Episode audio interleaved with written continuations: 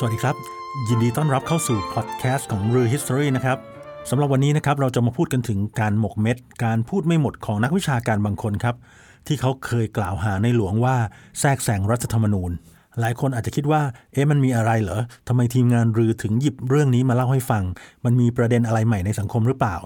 จริง ๆ แล้วเนี่ยนะครับ ถึงแม้ว่าในขณะนี้จะไม่ได้มีประเด็นอะไร แต่ว่าทีมงานรือมองว่าการที่โซเชียลมีเดียมามีบทบาทในสังคมไทยในปัจจุบันเนี่ยนะครับทำให้ข่าวลือข่าวเท็จข่าวปลอมต่างๆเนี่ยมันเกิดขึ้นง่ายมาก เพราะว่า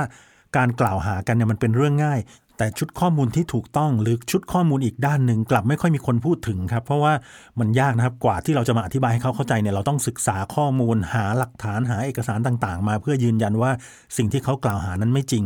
อย่างเรื่องที่เรากำลังจะพูดถึงเนี่ยนะครับ ก็เป็นเรื่องที่เกี่ยวกับรัฐธรรมนูญปี 60 ในตอนที่เขามีการร่างรัฐธรรมนูญเนี่ยเมื่อร่างเสร็จเขาก็ไปให้ประชาชนลงมติ แล้วผลก็ออกมาตามที่ทราบกันนะครับ ก็คือประชาชนส่วนมากเนี่ยราวร้อยละ60เนี่ยเห็นด้วยกับรัฐธรรมนูญฉบับดังกล่าว หลังจากนั้นเนี่ยก็ได้ถวายให้รัชกาลที่ 10 ทรงลงพระปรมาภิไธยซึ่งพระองค์ได้มีพระราชกระแสรับสั่งให้แก้ไขร่างรัฐธรรมนูญใหม่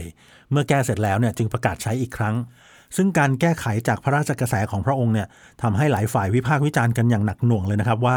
รัชกาลที่ 10 ทรงแทรกแซงการเมืองด้วยการแก้ไขรัฐธรรมนูญ ทั้งทั้งที่รัฐธรรมนูญฉบับดังกล่าว ได้ผ่านการทำประชามติมาแล้ว โดยเฉพาะอย่างยิ่งคำวิจารณ์ของอาจารย์ธงชัยวินิจกุลเนี่ยนะครับเขาระบุไว้อย่างดุเดือดเลยครับว่ากษัตริย์อาจมีอำนาจมากกว่ายุคสมัยใดหลังสิ้นสุดระบอบสมบูรณาญาสิทธิราชอำนาจนี้ไม่ได้อยู่ที่กลไกปกติของฝ่ายเจ้าเท่านั้น แต่ยังรวมถึงการที่สถาบันกษัตริย์เข้าไปมีบทบาทเกี่ยวข้องกับการเมืองอีกด้วย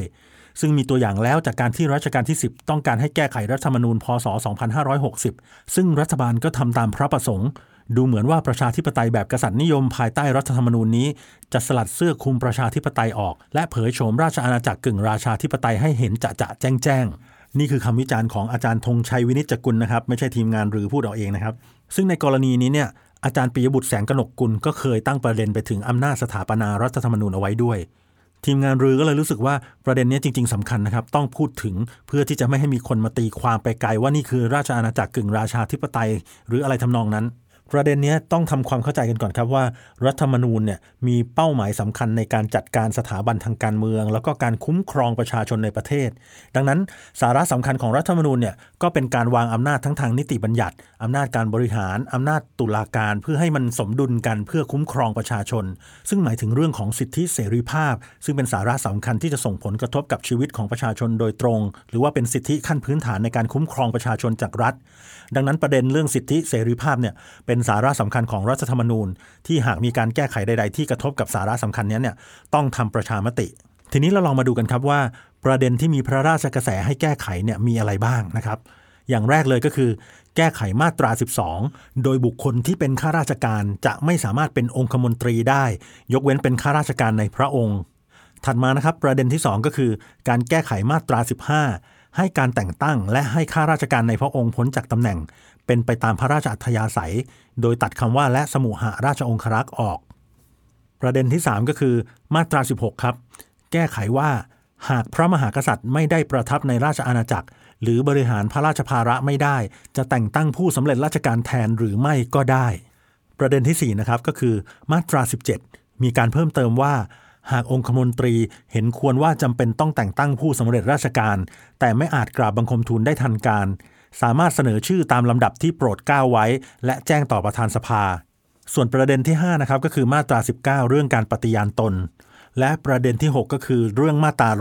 172 ได้ตัดคำซ้ำซ้อนเรื่องการลงนามรับสนองพระบรมราชโองการออก แต่เนื้อหาเหมือนเดิมทุกประการเลยนะครับ